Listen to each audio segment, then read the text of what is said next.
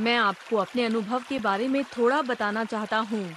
शीर्षक, मैंने एक सूखी बैटरी पी ली। मुझे दिलचस्पी थी और सूखी बैटरी में निहित तरल पिया। उसके बाद मैं अस्पताल गया और अपना पेट धोया। मुझे लगा कि मैं मरने वाला हूँ। मैं अब अच्छी तरह से जी रहा हूँ।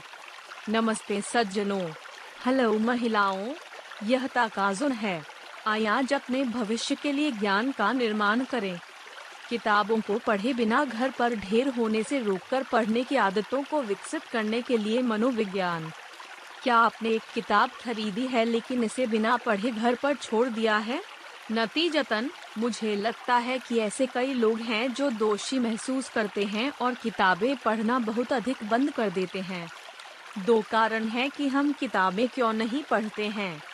एक, मुझे पढ़ने की आदत या समय नहीं है। दो, मैं इसे पूरी तरह से समझने की कोशिश कर रहा हूँ। पूर्णतावाद कार्य करने की क्षमता को कम करता है। शुरू से अंत तक पूरी तरह से पढ़ने और समझने की कोशिश करना एक ऐसे व्यक्ति की विशेषता है जो बिना पढ़े घर पर किताबों के साथ लोड होने की स्थिति में समाप्त होता है। मैं लोगों को क्या करना चाहता हूँ जब वे किताबें पढ़े बिना घर पर खड़ी किताबें छोड़ दें? सबसे पहले पूरी किताब का एक सिंहावलोकन। यह समझना आवश्यक है कि पुस्तक में क्या लिखा गया है, क्योंकि यह अनुमानित और अच्छा है।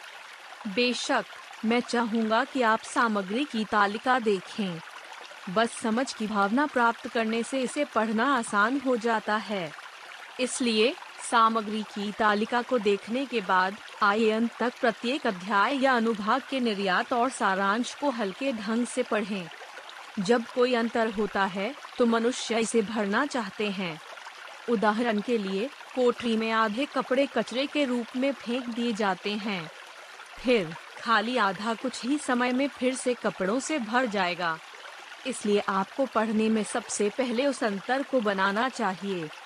अंतराल और छेद होने पर आपको परेशान करने वाला मनोविज्ञान पढ़ने के लिए लागू होता है।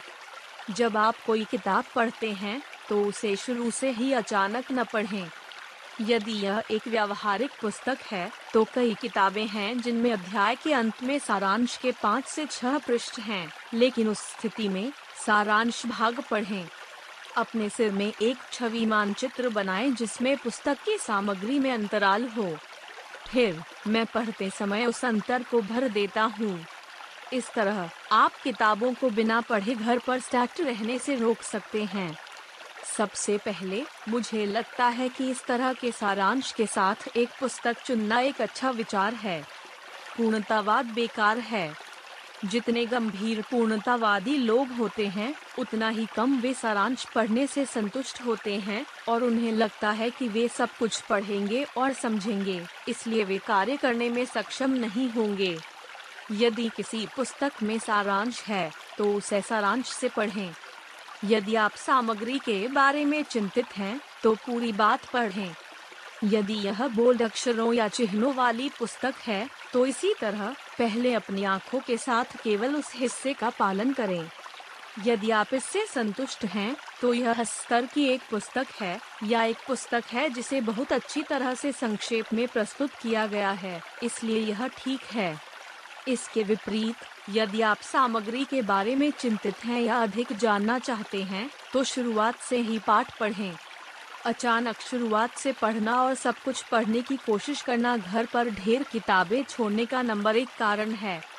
कुछ लोग मोटी किताबें पढ़ने के बारे में सोचते हैं, जब लगातार छुट्टियाँ होती हैं, या उन्हें सप्ताहांत पर पढ़ते हैं, लेकिन जितना अधिक मनुष्य विलंब करते हैं, उतना ही वे अभिनय करना बंद कर देते हैं। ऐसा कहा जाता है कि मानव व्यवहार को रोकने का सबसे अच्छा तरीका शिथिलता है।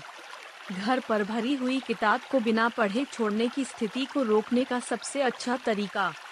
ब्राउजिंग इसे करने का सबसे अच्छा तरीका है। बिना पढ़े घर पर भरी हुई किताबों को छोड़ने की स्थिति को रोकने के लिए अंक। यदि यह एक ऐसी पुस्तक है जिसमें कोई सारांश या जोड़ नहीं है, जैसे कि बोल्ड आदि तो पहले प्रत्येक अध्याय की शुरुआत और अंत पढ़ें। यदि यह सारांश वाली पुस्तक है तो पहले सारांश पढ़ें। यदि यह बोल जैसे जोड़ देने वाली पुस्तक है तो पहले केवल उस भाग को पढ़ें। इसके शीर्ष पर कृपया इसे पढ़ें जहाँ से आप रुचि रखते हैं। यदि आप इसे बिना पढ़े घर पर स्टैट्स छोड़ रहे हैं तो कृपया इसे आजमाएँ। वैसे, मान लीजिए कि आपके पास अपने इम्प्रेशन पढ़ने और सबमिट करने के लिए होमवर्क है। और ऐसे लोग हैं जो केवल सारांश पढ़ते हैं और अपने इम्प्रेशन लिखते हैं। यह स्पीड रीडिंग तकनीक भी है। मैं केवल सारांश पढ़ता हूँ और पुस्तक की सामग्री को स्वयं सारांशित करता हूँ।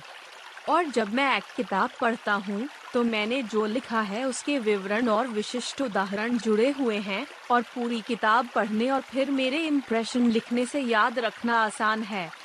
यह ज्ञान कैसा था? यदि आपको यह उपयोगी लगता है तो कृपया मुफ़्त में पंजीकरण करें। हर व्यक्ति में हमेशा अपना जीवन बदलने की शक्ति होती है। आज सबसे छोटा दिन है। आय ज्ञान के साथ कार्य करें और अपने भविष्य के लिए आगे बढ़ें। जल्द मिलते हैं।